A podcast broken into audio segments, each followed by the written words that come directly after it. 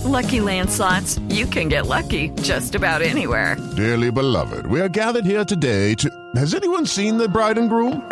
Sorry, sorry, we're here. We were getting lucky in the limo and we lost track of time. No, Lucky Land Casino, with cash prizes that add up quicker than a guest registry. In that case, I pronounce you lucky. Play for free at LuckyLandSlots.com. Daily bonuses are waiting. No purchase necessary. Void were prohibited by law. 18 plus. Terms and conditions apply. See website for details.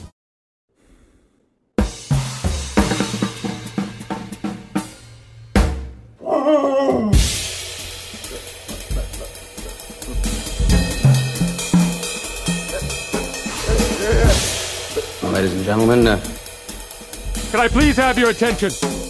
Can you dig it?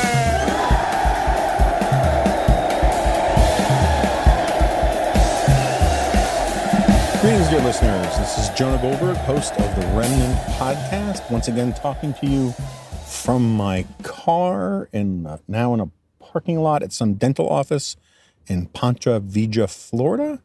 Ponte Vedra, Florida. And um, I just sent off the G file. It's 2:26 p.m. I have to meet somebody in a little over an hour, so this one may be a little on the shorter side. I don't know. Um, I should get dispense with the other formalities. Uh, the Remnant is brought to you by the Dispatch and the Dispatch.com. You can go to the Dispatch.com to find um, all sorts of stuff. My column, my my syndicated column regularly appears there. The G file is always there, including the one that is only available to paid uh, subscribers, um, which comes out on Wednesdays. I've kind of given up not calling it the G file because it just gets too confusing. You know, it's getting to like, I remember at one point there were like seven different titles for Spider Man comics. There was the Spectacular Spider Man. I think there was Peter Parker, the Spectacular Spider Man. There was the Amazing Spider Man, which was the flagship. Um, and there were all these different things, and they were all just Spider Man comics. So, you know, uh, maintaining the distinction between the syndicated column and the G file is easy enough. But I think coming up with a third title for that other quote unquote newsletter um, was just too much. So it's the Wednesday G file. Um, but I'll skip the Dear Reader gags for the most part then because I don't know if people know this, but the Dear Reader gag has become one of the true banes of my existence. And um, I hate having to come up with it. Um, I feel locked into it. But whenever I don't use it, um, which I will occasionally do on purpose for like a purely serious thing, um, people will get very annoyed with me because they've come to expect it. And so it's one of these few concessions I make um, to just nakedly pandering to my most loyal readers. Um, I should also say very excitedly, this is the first, uh, I guess we're calling this now the ruminant or the smoking car. Um, this is the first one of these solo remnant things that as as an uh, as an advertiser. Um, uh, this is one of the first. Uh, this is the first of these solo ruminant smoking car solo G file things that has an advertiser. Today's episode is sponsored by Hydrant. Uh, more about them in a little bit. Um, so uh, today's G file was in three parts. Um, the first was another terribly self indulgent um, exposition on the differences between less and fewer, and how even though there are vastly more serious ramifications of the pandemic and the economic downturn, um, one of the most vexing for me on a day to day basis is how the pandemic and how we talk about it has just completely nuked this distinction between less and fewer. Um, I won't get into all the details there because it's a kind of wacky thing.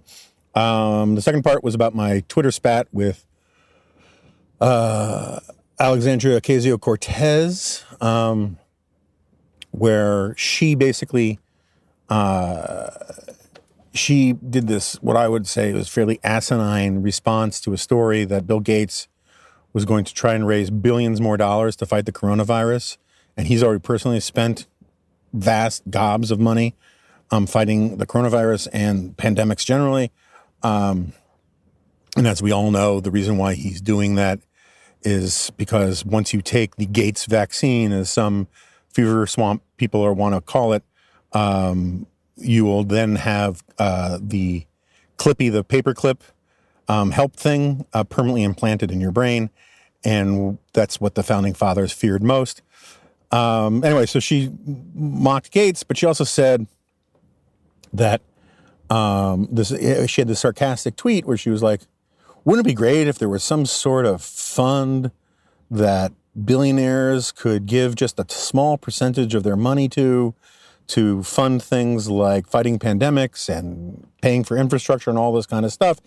And it was, you know, the the the latest version of this constant refrain we get from her and from people like her that billionaires are total free riders, that the 1% are total free riders. They don't pay uh, their fair share and, and all of that. And, you know, look, fair share is a very subjective term.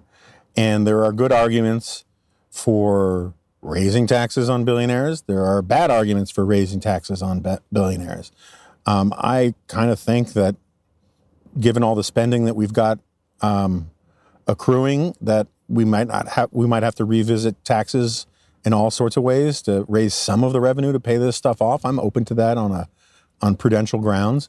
Um, but if you start from the premise that billionaires don't pay anything, it's just demagoguery, and it's just not true. Uh, you know, the the richest one percent pay the largest portion of federal income taxes. Uh, the richest 1% pay more than the bottom 90% do in income taxes. And um, it's just sort of a way, you know, it's like, who was that guy at the New York Times who said that, you know, we need to abolish billionaires? People want, think this is a serious idea, that we should outlaw billionaires, which is just crazy. You know, in the grand scheme of things, we want more billionaires. We want lots of billionaires. And, you know, it kind of reminds me, my dad, he was the first person to ever say this to me. He said, you know, look, there is nothing in economics that says everybody can't be rich. Um, it's just that some people are going to be more rich than other people. And I don't want to get into a big, you know, another plug for my book, Suicide of the West, now out in paperback. But by almost any definition, you know, not counting maybe homeless people and uh, you know, a few other examples of the extreme poor, but even there, I'm not sure that's true. The average American is, in terms of the resources they have at their disposal, the quality of their diet, um, is a millionaire by historical standards. Uh, I know I've talked about this before. I feel like I've talked about everything before on this thing. Um, but uh, uh, my friend Kevin Williamson always likes to point out and there's a scene in the Count of Monte Cristo where the protagonist wants to really impress people by how rich he is, and he so he serves at a dinner party two kinds of fish, and that is supposed to be this unbelievably extravagant thing for for a rich person to do. Well, I mean, look, I mean, the you know your typical blue collar person can afford um, under normal circumstances, you know, as of let's say as of January of this year, your normal blue collar person could very easily afford serving more than two kinds of fish at a party, and no one would say because he had halibut and tilapia or something that oh he's a rich guy. Um, but you know, it just shows you how the definition of poverty, like the definition of wealth, is a highly subjective thing. Anyway, so I got into a spat with her on Twitter, then I carried it on to the G file and um, uh, it's just one of these things. I know I should not take my cues from Twitter. We try really hard not to do that at the dispatch, but you know, every now and then it just gets in your head. And besides, the G file is kind of immune to a lot of the normal rules. Um, and then the last thing was about um, a kind of argument that I really can't stand. Um, it was it was a little dismaying to see at the Bulwark, which I don't dislike. There's a lot of stuff at the Bulwark I like. I just plugged um, uh, Jonathan Last's stuff uh, in the Wednesday G file. Um, but there's a every now and then there's this tendency to sort of um, morph to sort of absorb liberal arguments um, because they're useful as a cudgel against Trump and Trumpism. And obviously, my views on Trump are well known, but um, that doesn't mean that grabbing you should grab every argument available off the shelf. um, to use them because some of the arguments that you can use against Trump um, aren't specific to Trump. They're just sort of these broadsides against conservatism and whatnot, or the Republican Party. And I don't think they're necessarily always right. And so Richard North Patterson has this piece about how Republicans are anti science and have always been anti science, and conservatives have this unique problem with science. And I talked about this a little bit um, on the, the remnant I did with um, Paul Matzkoff, uh, or Matzko about the paranoid style in American politics, which was this argument that was put forward by Richard Hofstadter, who I think was a brilliant writer and had some amazingly interesting insights, but he was, I would argue, kind of heavily infected by um, a style of argumentation and an ideological approach that comes somewhat from the Frankfurt School Marxists. And um, it caused him to basically point at things that he disliked about the quote unquote right and pretend that they were unique to the right when in fact they're more natural to human beings and natural to politics generally, or certainly natural to American politics. And so, for example, you know, there's a there's a paranoid, you know, there is a paranoid style in American politics. There's also a paranoid style in virtually every other country around the world. And, you know, if, if you know anything about the Turks or the Pakistanis or the Iranians um, or even the French, um, we're kind of pikers when it comes to coming up with crazy conspiracy theories about stuff. Um, but anyway, there's a there is an anti-science thing on the right. Um, it I don't think it defines the right. I don't think it is definitional in any way, shape, or form to the right, at least the right properly understood. But sometimes it flares up, you know, sometimes people start freaking out about fluoridated water or whatever, um, or vaccines. And, and sometimes that happens a lot on the right, and sometimes that happens a lot on the left. The idea that being anti vaxxer, um, or that some people on the right are going anti vaxxer, which I find absolutely deplorable and, and, and dangerous. Um, uh, on the merits. Uh, but that's not, you know, who gave the most oxygen to the anti-vaccination stuff over the last 25, 30 years? It wasn't from the right. It was like from guests on Oprah. And, um, and a lot of the biggest hotspots for uh, things like measles and whatnot come from decidedly left-wing communities in Southern California or, or New York State or wherever.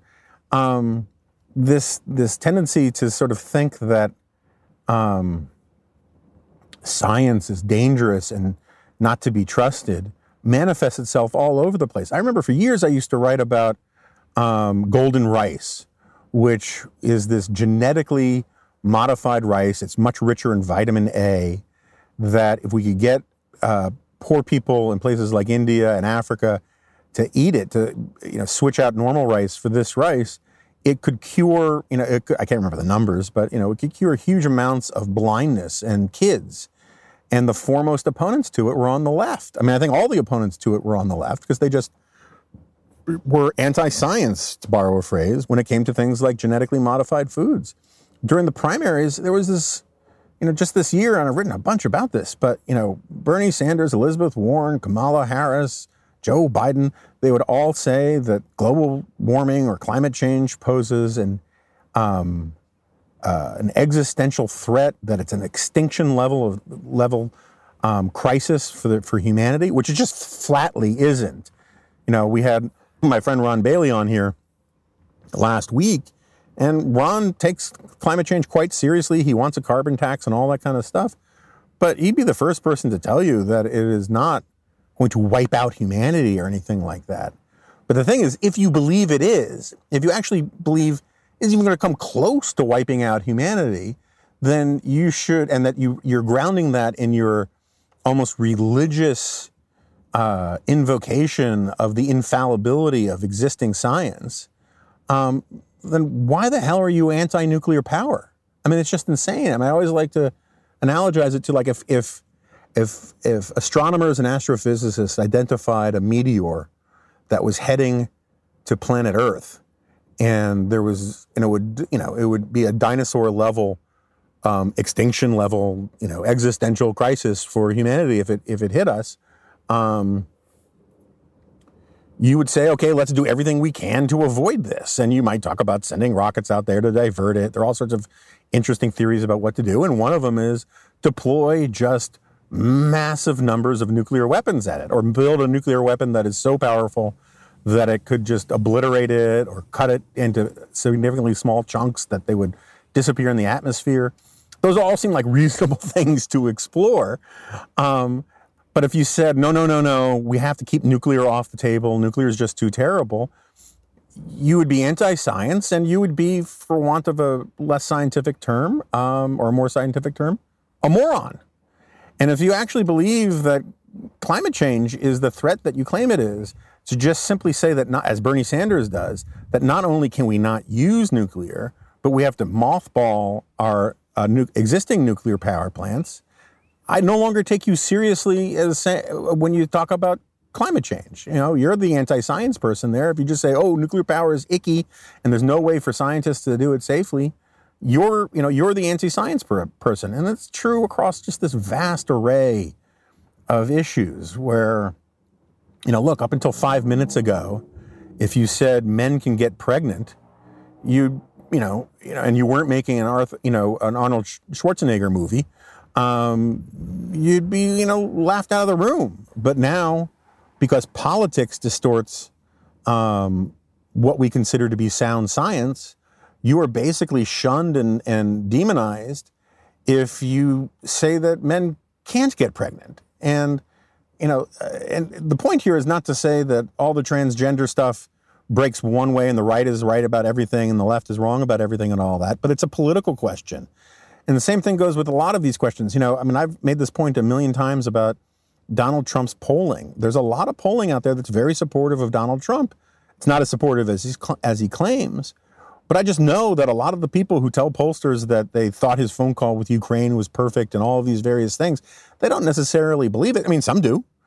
But a lot of them just simply know that if they tell some pollster from the New York Times or whatever, or the fake news, um, that Trump is wrong, they feel like they're giving a uh, a political weapon to people they can't stand, and so they know people are are sophisticated about this stuff now, and so they give the answers that they understand in the political context are the answers that um, buttress their side or um, support the framing of the issue the way they want.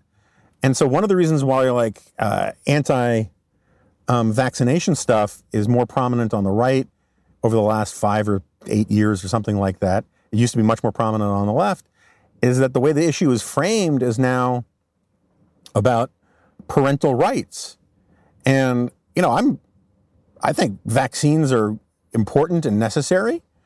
But I also think parental rights are important or necessary, and I understand that there's a trade-off there about you know these things, and people are afraid of slippery slopes. That if they say that you can force certain medical treatment on your kids, what else are they going to force? Um, and so I don't think that every single person who has an anti-vaxxer response in a poll, the way Richard North Patterson uses it, is necessarily saying they don't believe in the science. It's just that they are contextualizing these things in different ways. And you find this kind of stuff all over the place. I guarantee you there are lots of women out there who are pro choice who um, say they don't believe that life begins at conception or they don't believe that uh, uh, late term abortions end a human life, who actually in their gut believe that those propositions are in fact true. They just understand that if they say they're true, it lends um, political power to the people that they oppose who want to restrict abortion rights. Um, but no one ever calls those people anti-science. And so I, I, my point here is not is, is, simply to say that like, first of all, it's complicated what actually people mean by anti-science. It's it's it's very contextual, um, but also just simply that like the paranoid style, it manifests itself uh, across a political spectrum in different ways and at different times and because it's sort of an American thing to distrust experts. You know, this is sort of my point about the mask stuff. There's part of the anti-mask thing that I kind of like, you know, this sort of immediate suspicion of, of, um, you know, groupthink or orders from technocrats and experts or the federal government and all of that kind of stuff. I, I'm generally pretty positive about that part of the American character that rejects sort of uh, blind and unquestioning uh, support for what elites tell them. But sometimes that tendency can be really stupid. And I think a lot of the stuff with the anti mask stuff is really stupid. And uh, I guess that, that gets me to um, uh, Rust, my friend Rusty Reno. And I say my friend, I don't mean it because I've never met him and I have very, very little desire to. Um, you know, earlier this week, he had a series of truly asinine tweets that um, argued that to wear a mask is uh, cowardice, um, and it's not just cowardice for you know if it's f- driven by a fear of getting the virus. This f- prominent Catholic intellectual, editor of the Catholic journal First Things, actually says that it is cowardice to um, fear giving other people the infection. And I just, I think that's cuckoo for Cocoa Puffs. I mean, I, that is just freaking bizarre to me that um, if you think there's even a chance you're, uh, that you have the virus and you're asymptomatic, so you don't feel sick or anything like that. And so therefore you think it's manly to go walking around an old age home or something like that, or get on a plane um, uh, even if you think there's a even a trivial chance that you might infect people, uh, to say that that's that's that's courage or manliness is nuts. You know, the old definition of manliness, as John Podhoretz pointed out on an episode of Glop the other day, was to make personal sacrifices um, for the greater good for others. And, you know, I'm pretty sure there's something about that kind of stuff in Catholicism, um, you know, about uh, caring about the most vulnerable, the least among us, uh, treating strangers as if they were your brother. I mean, I, I, I, I, bet if I spent a few minutes, I could come up with some quotes about that. I'm pretty com- confident. And so this, this sort of macho, beer muscly, don't wear masks if you're a real man stuff, I just think is grotesque and dumb. And so that's what the Wednesday G file thing was about. And um, um, since then, uh, Reno deleted the tweets and then he deleted his account. And, you know, while I'm against cancel culture, I can't really, you know, uh, uh, shed any tears about all of that. Um, and maybe I'll even take a little pride. I mean, again, as I've said elsewhere, uh, it's a little personal for me because he's written some really asinine stuff about me. He had this thing where he had this completely intellectually dishonest, uh, right? Not as dishonest as some people like uh, Michael Doran at, at, the Hudson Institute, but uh, you know, Doran just literally made up stuff in my book. I mean, literally fabricated what I, I had written um, as an effort to you know, defend Trumpism or that crazy person at OAN. Um, anyway, uh, Reno, um, because I supposedly typify uh, the the dead old consensus of conservatism, which held that limited government and free markets were good things. Um, he says that I am the I don't have the quote in front of me, but it was something like I am the symbol of of the decadence of our political classes. And he's writing this to provide this sort of, you know, glorified thumbsucky eggheadosphere um, rationalization for Trump and Trumpism. And I just, you know, I, I can't help but like take it a little personally, or at least an affront to my intelligence, that you can, you know, talk about how I'm decadent um, and sort of dumb and immoral for defending these things that pretty much every conservative of any stripe defended as of three years ago, um, as uh, in, in part to elevate um, this new sort of notion about what he calls the strong gods and the needs for nationalism and all that. And that's one of the things I find so perplexing about this is that if you'd read his stuff and if you read a lot of these first things types um, in the last few years, the whole argument. You know, it's why he thinks I'm a fool for criticizing the New Deal. Um, the whole argument was that we need to move beyond limited government and classical liberalism. That's why we call it post liberalism, is the stuff that these guys are proposing.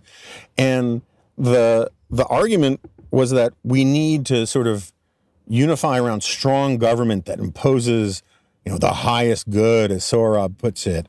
Um, that we need to inculcate from above, uh, you know, this sort of nationalist politics that we're all in it together.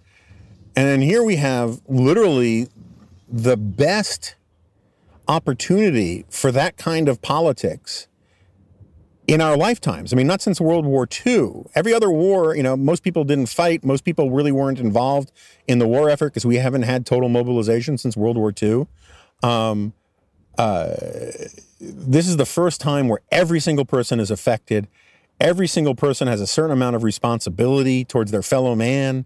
Um, that's very conducive to Catholic social doctrine about caring for others, caring about the weak, being pro life.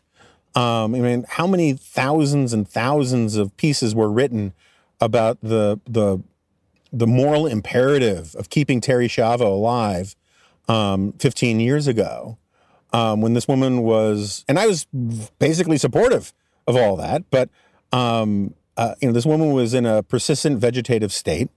She um, had no quality of life to speak of, and her husband wanted to pull the plug, and the rest of her family didn't. And you know, you had people like you know my friend, and I'm sincere here when I say my friend Bill Bennett, arguing that you know basically Jeb Bush should defy a court order and uh, be happy to risk impeachment for defying the legislature, for breaking the law in order to protect this one woman's life. And now people like Reno and all these people are are blasé about the fact that I think as of today we're at 84,000 deaths.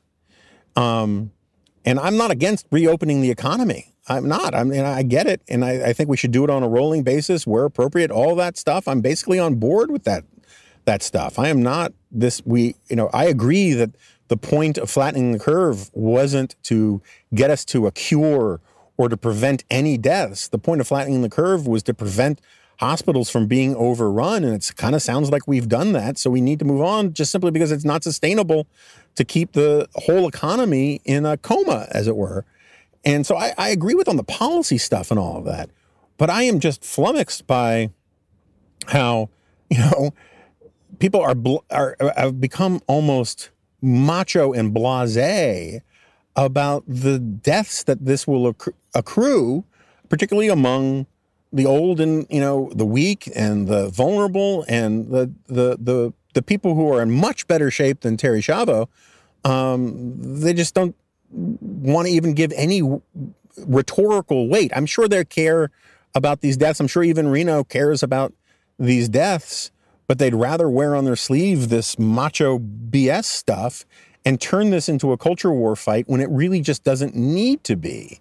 And that's sort of how I ended the the Wednesday G file thing is that, you know, for most of my life I thought, you know, I, I'm pretty much a culture war kind of guy. Um, I, you know, I've been involved and I've written at length, you know, read uh, the underrated tyranny cliches. There's all sorts of stuff about the culture war there and how, you know, the right is basically on defense in the culture war, and the real oppressors, the real people who are trying to impose their values on people, are the left.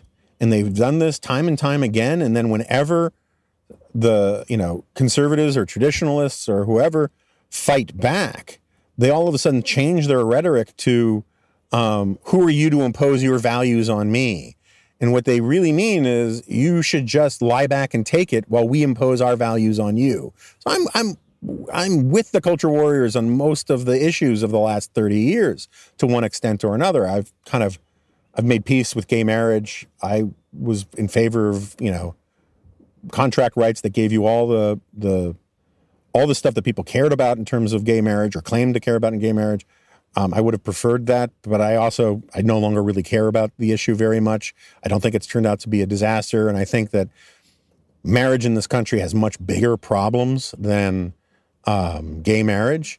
And there's a certain benefit. I mean, Andrew Sullivan, who I've locked horns with for years, was, you know, was kind of right about how it's better to provide a bourgeois institution for gay people than to lock them out of it and then condemn them for behavior that they um that that um was their only other option if they weren't allowed to have sort of bourgeois married lives. I mean, I, I anyway, I've changed my mind on the gay marriage stuff, but on most, but for a lot of the time, I was all in on that fight too.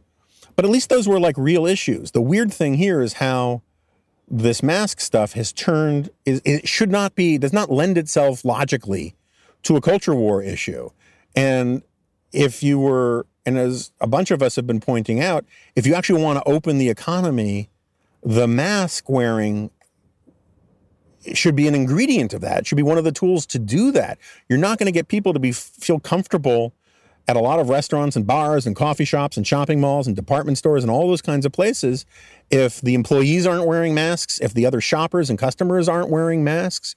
Um, you can say that's all irrational, but it's just a fact. Is that people, you know, there are a lot of people who don't want to infect their families. They don't want to get infected themselves.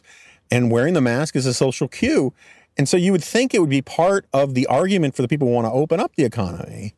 But instead, because there's so many people who just seem addicted to the, the culture war, they care more about having the culture war than winning on the issues of the culture war to the extent that they're actually inventing culture war issues that make no sense as culture war issues. And I find that really bizarre. And um, that's one of the reasons why I really distrust um, so much of the um, the the sort of Rusty Reno post liberal stuff. Um, I'm sorry, I'm getting crazy dry mouth because I smoked so many cigars, and um, that's probably a good reason for me to hydrate. So let me talk about hydrant for a second. Did you know that 75% of us are walking around everyday life chronically dehydrated? We are suffering needlessly from frequent headaches, energy slumps, and poor focus. It doesn't have to be this way.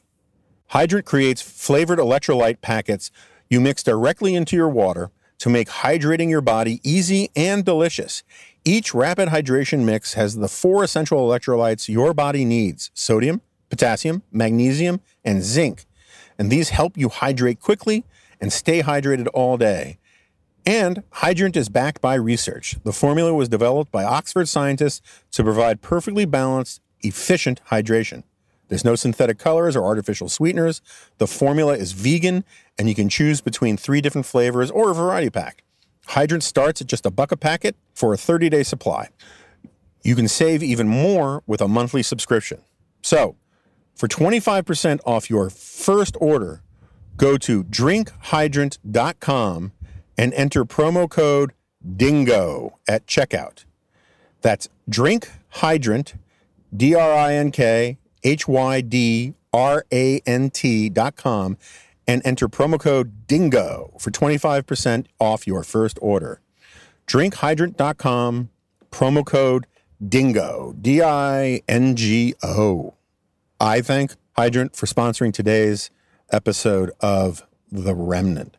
So, um, where was I? Oh, the the first things crowd. So, um, this post liberal stuff you know, as I, we talked about last week with uh, with social justice and the need for abstract rules that apply equally to everybody, um, there is uh, there is inherent to so much of the argumentation from Sohrab and Reno and these other people that um, that system, that way of thinking about things, things rigs the game against us in part because the left won't play by the same rules.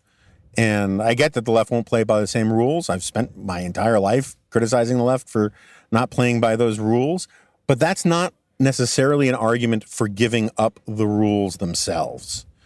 Um, there's a great scene in A Man for All Seasons where um, William Roper, talking to, to uh, Sir Thomas More, says, So now you give the devil the benefit of the law? And Thomas More says, Yes. What would you do? Cut a great road through the law to get after the devil? And Roper says, Yes, I'd cut down every law in England to do that. And More says, Oh. And when the last law was down and the devil turned round on you, where would you hide, Roper? The laws all being flat. This country is planted thick with laws from coast to coast, man's laws, not God's. And if you cut them down and you're just the man to do it, do you really think that you could stand upright in the winds that blow then? Yes, I'd give the, the devil the benefit of the law for my own safety's sake. This is sort of the point. Um, this idea that because the left sees politics as just a form, of, or I shouldn't say the left because I don't think this is true of everybody on the left. Um, but the the sort of the tribal cartoon version of the left you know, that's the argument is that the left only cares about power. And uh, look, I, I sincerely believe the left is very power oriented. I've been making this argument that ever since the introduction of philosophical pragmatism into American liberalism, they've been using um, arguments about process, the Constitution, and law in ways just simply to aggrandize power for themselves. I think it's a very serious thing. I don't want to denigrate it. I don't think it's true of everybody, though. Um, but I do think it's a very real thing. But here's the thing is that if if you say, okay, we have to be like that too, then basically what you're saying is is that all politics is just a contest about power. And this is what we were sort of talking about with the Julien Benda stuff last week as well. Um, and if you if you do that, then you have to, you know, look, I mean, I would would I rather live in a country that was governed by, you know, the right wing authoritarians? Um, uh, or the right wing post liberals rather than the left wing post liberals? Sure. Yeah, I'd rather not live in either, though.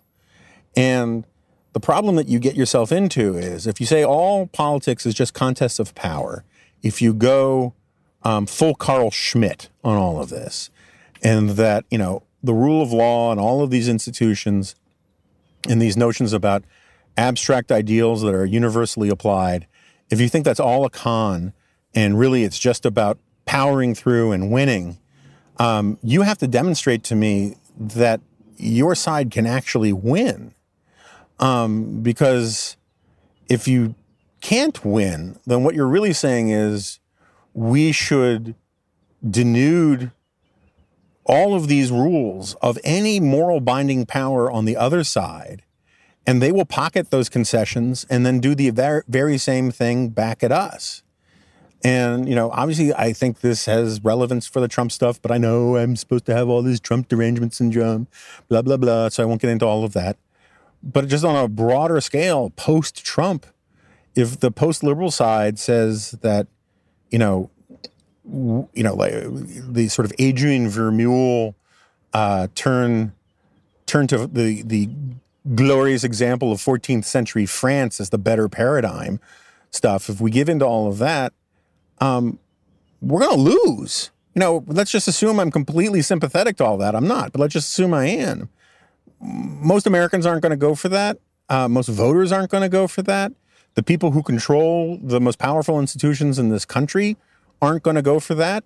But they will say, thank you very much for saying that none of these restraints on our will to power apply anymore. And they'll do that back at us. And this is just, and this is the story of of you know the the the counter enlightenment going back 300 years and or the anti enlightenment you know it takes all sorts of different forms. Um, we're all products to the enlightenment including most of the counter enlightenment people. I mean to vermeule's credit he's and to a certain extent patrick deneen's they want to go back to pre-enlightenment paradigms to some extent or another. Um, but and they think the enlightenment was a mistake. But you know, practically most of those arguments actually take the form of sort of, uh, you know, categorically thinking like you're like in the Enlightenment, but just one power. And I'll give you an example. Um, I talk about this in the tyranny of cliches, the underrated tyranny of cliches. Um, we get the word ideology um, from the philosophes, these French intellectuals, and and um, and originally, ideology was just simply supposed to be um, the study of ideas, right? Biology, bio means life. Biology was the study of life. Zoology, animals or whatever, study of animals. Ideology was originally understood to be the study of ideas. And a lot of the original philosophers, including this guy what's his name? Um, the guy from Say's Law, Frederick Say. Can't remember what his first name was. Um, uh, they were classical liberals. They were the original, at least European classical liberals, sort of the uh, comrades in arms of the American, ca- you know, classical liberals. And what they wanted were clear, universally applicable laws that applied to everybody. Um, they saw economics as this realm of the expression of personal freedom, where you know the fruits of your labor belong to you, and that um, you should be free to um, be entrepreneurial. In fact, um, say, uh, God, what, what is his first name? I'm going to try and look it up here. Uh, Jean Baptiste Say uh, came up with this thing, Say's Law, which I cannot for the life of me explain to you here. But he's also the guy who invented the word entrepreneur. And he was um, uh, like Adam Smith's greatest popularizer in continental Europe. And Say was one of the original ideologues.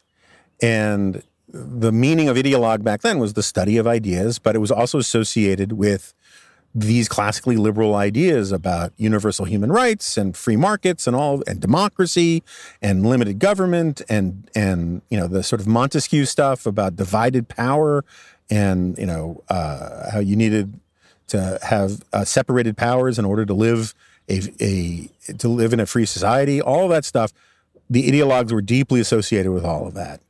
And Napoleon was um, an ally in the beginning with the um, with the ideologues, with these philosophes, and um, but he was an ally with them because they were useful for a while as um, weapons or as shock troop, intellectual shock troops against his enemies, right? Because these were the opponents of monarchy, these were the opponents of uh, absolutism, monarchical absolutism, right? Divine right of kings and all of that kind of stuff. You know, this is that point that I, I keep coming back to about Hayek, that Hayek makes, that liberalism was originally the rebellious thing.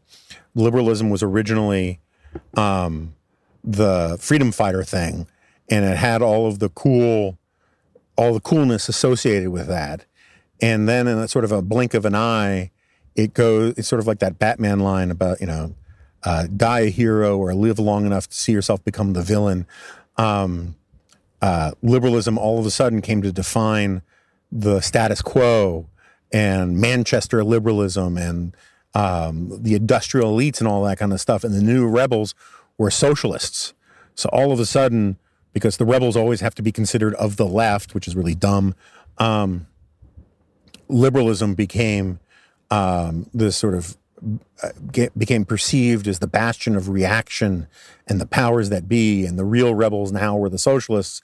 And as I've argued a bunch of times here, um, that's horse hockey because the socialists were in fact reactionary um, in the real meaning of the word, and that they wanted to restore pre-enlightenment understandings about um, economics and all of these things. They may not necessarily have liked monarchy, but they didn't like the uh, they didn't like these Lockean or Adam Smithian ideas about freedom and um, and liberty and all of that stuff. So anyway, Napoleon starts out an ally of these guys because they're very useful against his other political enemies, the more conservative crowd. Um, sort of like my old joke about libertarians is that they're incredibly useful to unleash on your enemies, but you would never want one on the throne um, sort of like the way English kings used the Irish. Anyway, um, uh, Napoleon turns on the ideologues when he's consolidating power, and all of a sudden he changes the meaning of ideology, and he says, "You see, the ide- the ideologues are." Um, um, uh, they're hidebound, they're closed minded, they don't take reality into account. Um, there, you know, it's, it's very much the modern use of ideologue as an epithet. And the person who did the most to popularize that was, in fact, um, Karl Marx. He has this long riff about Napoleon being right about the ideologues and blah, blah, blah, blah, blah.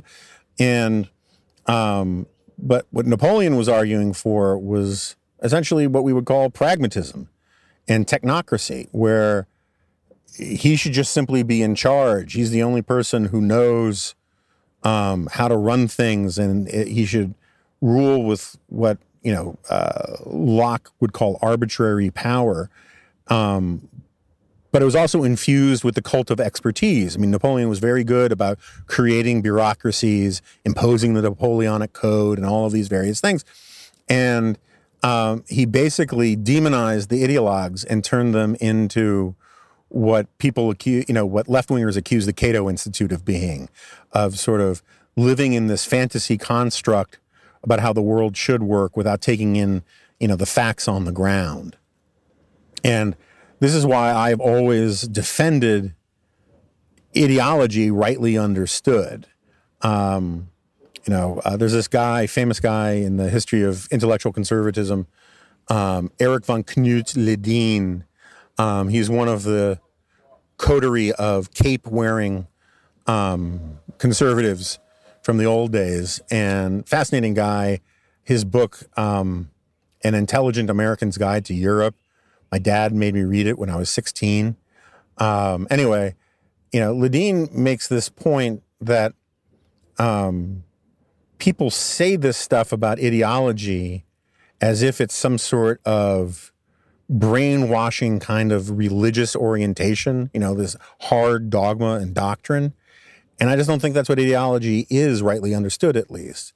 Um, but there's a strong current of this in American conservatism. H. Stuart Hughes um, had this line that Russell Kirk liked to quote a lot, quote a lot uh, that conservatism is the negation of ideology. And by that, he was talking about this sort of, you know, the ideology of Bolsheviks or uh, French revolutionaries, right? This reality denying kind of ideology. And Leddihn says, you know, that's a perversion. Real ideology is just simply uh, it's a it's a checklist of your principles. It's a it's it's your it's your acknowledged priors. Right? I would I would you know much rather deal with somebody who is honest about what their checklist is. Right? And so my checklist has things like um, I'm in favor of expanding free, freedom and limiting government. Um, I'm in favor of um, the free market, and that doesn't mean I'm in favor of those things in every circumstance everywhere. As I've been saying constantly, a pandemic is one of these times which is sort of a great exception to a lot of my ideological priors. And that was something that was understood by the founding fathers. You know, the, you know, George Washington had mandatory inoculations of his troops in the Revolutionary War. People would quarantine, you know, the founders would quarantine cities um, for smallpox and yellow fever. You know, the, your ideology doesn't require you to put your thinking on hold. It just requires you to bring to bear a checklist of the of the things that you value. And what has always bothered me, and is really the sort of the theme of tyranny cliches, is this notion that conservatives who acknowledge their dogma, who acknowledge their ideology, are somehow close-minded and um, uh, dogmatic in the bad sense of the word, while liberals who do not acknowledge their priors, who do not acknowledge their ideological stuff, and they claim to be just driven by the data, right? They just go where the facts tell them. They're parts of the reality based community. Um, Paul Krugman had that asinine line about how, um, you know, uh, facts facts just have a liberal bias or whatever, right? Um, that's nonsense. That's real dogma. Real dogma is those things you take for granted and don't question anymore. And there's nothing inherently bad with dogma. Um, there's a lot of good dogma out there. Um, I am dogmatically opposed to pedophilia. I really don't want to hear your arguments for the great exceptions for why you should, you know, in certain circumstances, you should have sex with kids. I'm just, I have a zero tolerance dogmatic position on it. I am dogmatically opposed to torturing puppies. I'm dogmatically opposed to um, premeditated, unjustifiable homicide, right? Um, and I don't want to live in a society that doesn't have those kinds of dogmas in it. So there's nothing wrong necessarily with being dogmatic, but there is something wrong with not understanding your actual dogma, of not knowing it and acknowledging it and being aware of when it can steer you awry. And um, and so, you know, Leddihn makes this argument. He says, look, if you if you look up, particularly in European dictionaries, um, the definition of ideology and the definition of Weltanschauung, right, which just means worldview. Um, they mean the same thing. They're basically syn- synonyms. I don't trust people who don't have a worldview. Um, you should have some kind of worldview. We think conceptually. If you don't think conceptually, um, you're just going to be, you're going to take, it's going to be impossible for you to distinguish the signal from the noise. You're going to take every random and chaotic fact and development and not filter it out, and you'll be lost. It's what William James, who I have my problems with William James, he's a brilliant guy. You know, he said people who don't think conceptually just encounter the world as a big blooming, conf- bu- blooming, buzzing confusion or something like that. And, um, and so I'm very much in favor of people having ideologies. I just think they should acknowledge them. And one of the things I've always loved about the right, um, at least until recently, was that we had, you know, we had big arguments about our ideological differences and about where the trade-offs are between competing principles. You know, um, uh, the great fusionism debates, and I wrote the the new foreword to the ISI book, um, "What Is Conservatism?" a few years ago, and it's one of my favorite books. It's kind of like the I, I, think I say in the the piece, it's like the um, the liner notes to intellectual conservatism or the the Federalist Papers of intellectual conservatism. And then the book is all about, you know, these trade off. I think one of the original titles of what is conservatism was like liberty and virtue or something like that. The whole point of fusionist conservatism is to understand that, you know, liberty and order, um, uh, morality and freedom, that these things are in conflict. And we're constantly trying to figure out in specific instances where these competing goods interact and where the trade offs are. That's what I like about conservatism. That's what I like about conservative ideology. And, but the problem, so getting back to the Napoleon stuff, what Napoleon basically said is no, no, no, you can't have these abstract rules. Um, these abstract, it's very, very much like a postmodern leftist thing, right? It is, and it's very much like what the the progressives like William James and John Dewey and Horace Kallen and um, Eli, um, uh, what's his name? Um, Richard Ely or Eli. I can never remember which way you're supposed to pronounce it. Um, they basically, and Walter Lippmann, they basically argued, um, they were all pragmatists. You should really read the Metaphysical Club. Um, they were, um, they argued that all philosophy, all ideology was basically a con to protect your own self-interest. I mean, I'm I'm being grotesquely simplistic here, but that's the gist of it and that um, it's sort of like Charles Beard's indictment of the American Revo- of American founding, where he paints the Constitution as sort of like this um, this ruse for rich white landowning males. It's very much like the 1619 stuff, to be honest.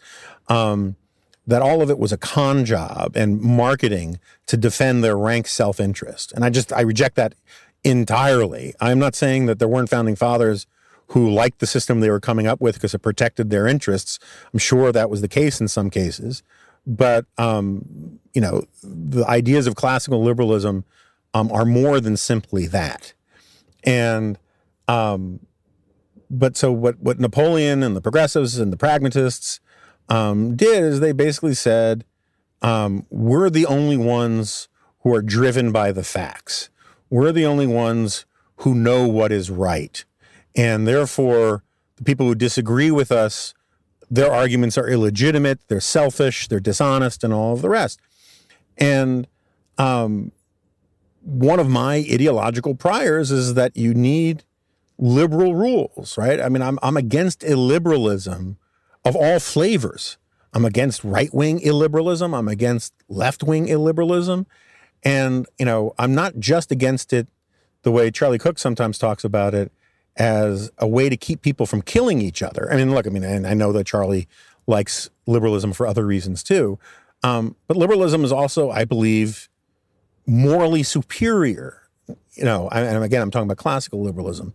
Liberalism is morally superior to all the other systems that we have come up with.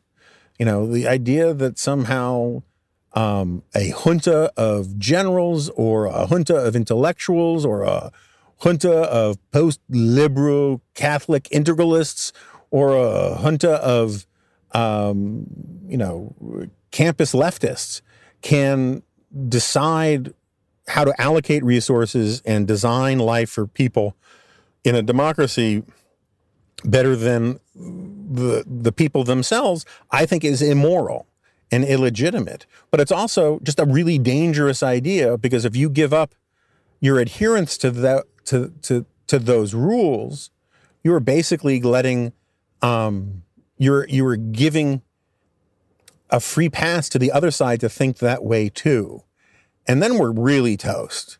Um, we may you know we may win some battles and we may lose some battles, but basically every election is therefore a culture war election, and each side wants to impose its vision on the entire country. When I want to live in a country where um, there may be governments imposing their vision on people, but it's done at the local level. And so you can have some people living like free love hippies at Haight Ashbury, and you can have some people living like, uh, you know, John Lithgow's town in Footloose and so be it. At minimum, it would make it a more interesting country to dr- to drive across. Um, where was I? I got to get out of here. But um, one last point, which I think is kind of funny, and I've been talking to Charles about it offline. So you know, I had Charlie Cooke on here uh, a week or two ago, and a bunch of people have sort of taken this position. I keep getting this weird argument on Twitter that like Charlie ate my lunch and he ran circles around me and all of that kind of stuff and I just think it's really funny. Um, because look, I mean, first of all, I, I, love Charlie. Charlie's a brilliant dude. I have no problem believing that he's smarter than me. You know, everyone gets bumps up a letter grade whenever you speak with an English accent, but Charlie's affirmatively a brilliant dude and and and a profoundly decent guy as well. But so I have no problem with the idea that he beat me in some debate, though it's not clear exactly what the debate is to me. Um, what I find funny about it is that Charles pretty much on every episode, or at least every other episode of the Editor's Podcast, as well as when he came on The Remnant, you know, talks at great length about how he thinks Donald Trump is unfit for office and that he's an ignoramus and that um, he's irresponsible. Um, he just puts less emphasis on the fact that a lot of the stuff that is indefensible is just words. It's just stuff that he says. And that's in part because Charlie is a free speech absolutist and he believes more than I do that um, words absent action are not particularly consequential. I just, I flatly disagree with him about that, particularly when they come from the president of the United States. And that's why I think he's wrong about, you know, he, these tweets about how all Trump was doing was expressing hopefulness about hydrochloroquine and all these kinds of things. His words have real ramifications. And I don't think anybody would deny that, including Charles, if you you know if he thought through all of the ways in which his words have real consequences, including on the hydrochloroquine thing. But you know, if if if Donald Trump came out and said we're we're nuking Beijing tomorrow, even if he was just joking, there would be real consequences to that. The president's words matter. But anyway, the the the point I'm getting at is, is that you know this it is a very weird thing to hear from people who constantly, you know, go on and on about my you know, my Trump derangement syndrome and all this kind of stuff, saying that you know Charlie had the better argument. okay, I mean I disagree. I think Charlie's. I think Charlie and I agree about eighty five percent on all this stuff, and where we disagree, I think he's wrong. As Ramesh always likes to say, of course I think I have all the right positions. If I didn't, they wouldn't be my positions. But that's fine to disagree. And Charlie and I do it about all sorts of things. But his position concedes like 85% of my position. And I just think there's something interesting psychological going on there where you think that like somehow he's the reasonable one and I'm the unreasonable one. Um, when we basically agree about the guy and we agree about the problems that he's creating for the most part. Um, and it's it's and I, I think part of what it is is that Charlie's position, which I disagree with, um, gives people more permission to just not care about the things that Trump says and not care that he's an embarrassment. Um, you know, it lets you sort of off the hook and say, yeah, yeah, yeah, we've priced that in about Trump. We know that about Trump, but now let's look at the left. And, you know, it's just a different orientation. And the, the whole point of that whole diatribe I just gave you guys about, um, you know, sticking to these rules, which I perfectly happy to concede. Charlie agrees with me 100% on that. Um, but sticking to these rules is important. Um, uh, part of that point is, is that you you can't be you can't risk you can't know, risk is the wrong word. You can't simply say I'm not going to have this argument with the people I mostly agree with when the other side is so awful. It's fine to argue about, and as I did today, Alexandria Ocasio Cortez, her ideas are awful. What she wants to do is awful. I point it out all the time. But, you know, the way politics works is by the arguments that you marshal and by holding your own side to account. And if you don't make the arguments every now and then, and I'm open to the idea, I do it too much. I know I'm going to hear that from people. But if you don't make the arguments to your own side and say, hey guys, let's not lose our way here. You know, I thought we were supposed to be pro life about the whole, you know, uh, garment of life and about the people at the end of life and not just the people, not just the fetuses. If, if, if you don't sort of remind people on your own side of what you're actually supposed to believe, then you're going to stop believing in it.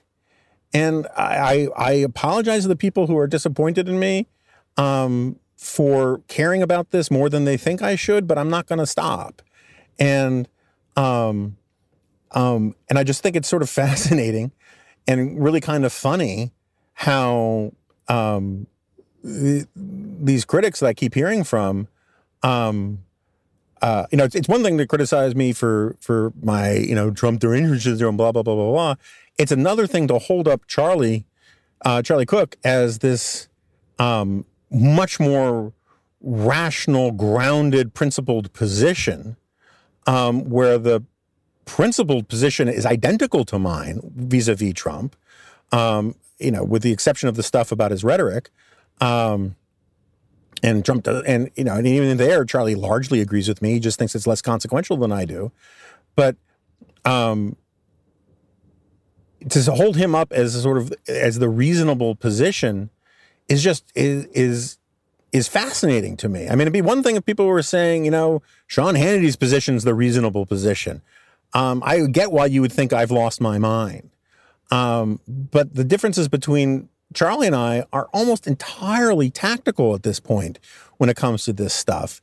And um, and I think it says more about the people who think that he you know has this really distinct position from my own than it says anything about my position or even really Charlie's. Anyway, I just thought it was really interesting anyway, I got a hop. Um, I hope people like this. Again, I think part of it is from being down here um, and waking up every morning and looking like I misplaced my anti-technology manifesto or something. Um, I I'm kind of losing track of what I've said before, what podcast I said it on, where I wrote what. It's all becoming sort of mashed together. So, if for all I know, um, I gave the exact same diatribe last week, and if I did, I apologize. I know some people like this this solo stuff. I'm still really weirdly uncomfortable with it. I mean, I look nuts. You should see the people walking by the car looking at me. Um, and um, um, but I'm I'm all I can say is I'm trying my best. Uh, thanks to Hydrant for sponsoring today's episode. Please visit thedispatch.com. Um, and again, if you can become a paid member, we'd love it. It would be great for us. If you believe in what I'm doing even a little bit, you know, the support matters a huge deal. Um, and everybody stay safe out there and wear a mask when appropriate. Bye bye.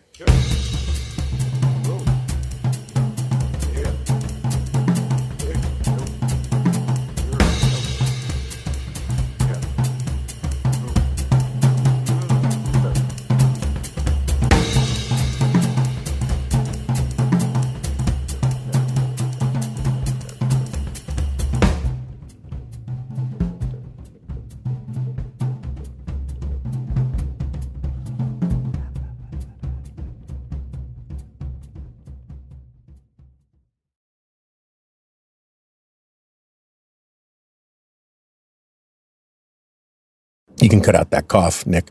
Um, Hello, it is Ryan, and we could all use an extra bright spot in our day, couldn't we? Just to make up for things like sitting in traffic, doing the dishes, counting your steps, you know, all the mundane stuff. That is why I'm such a big fan of Chumba Casino. Chumba Casino has all your favorite social casino style games that you can play for free anytime, anywhere with daily bonuses. That should brighten your day a little.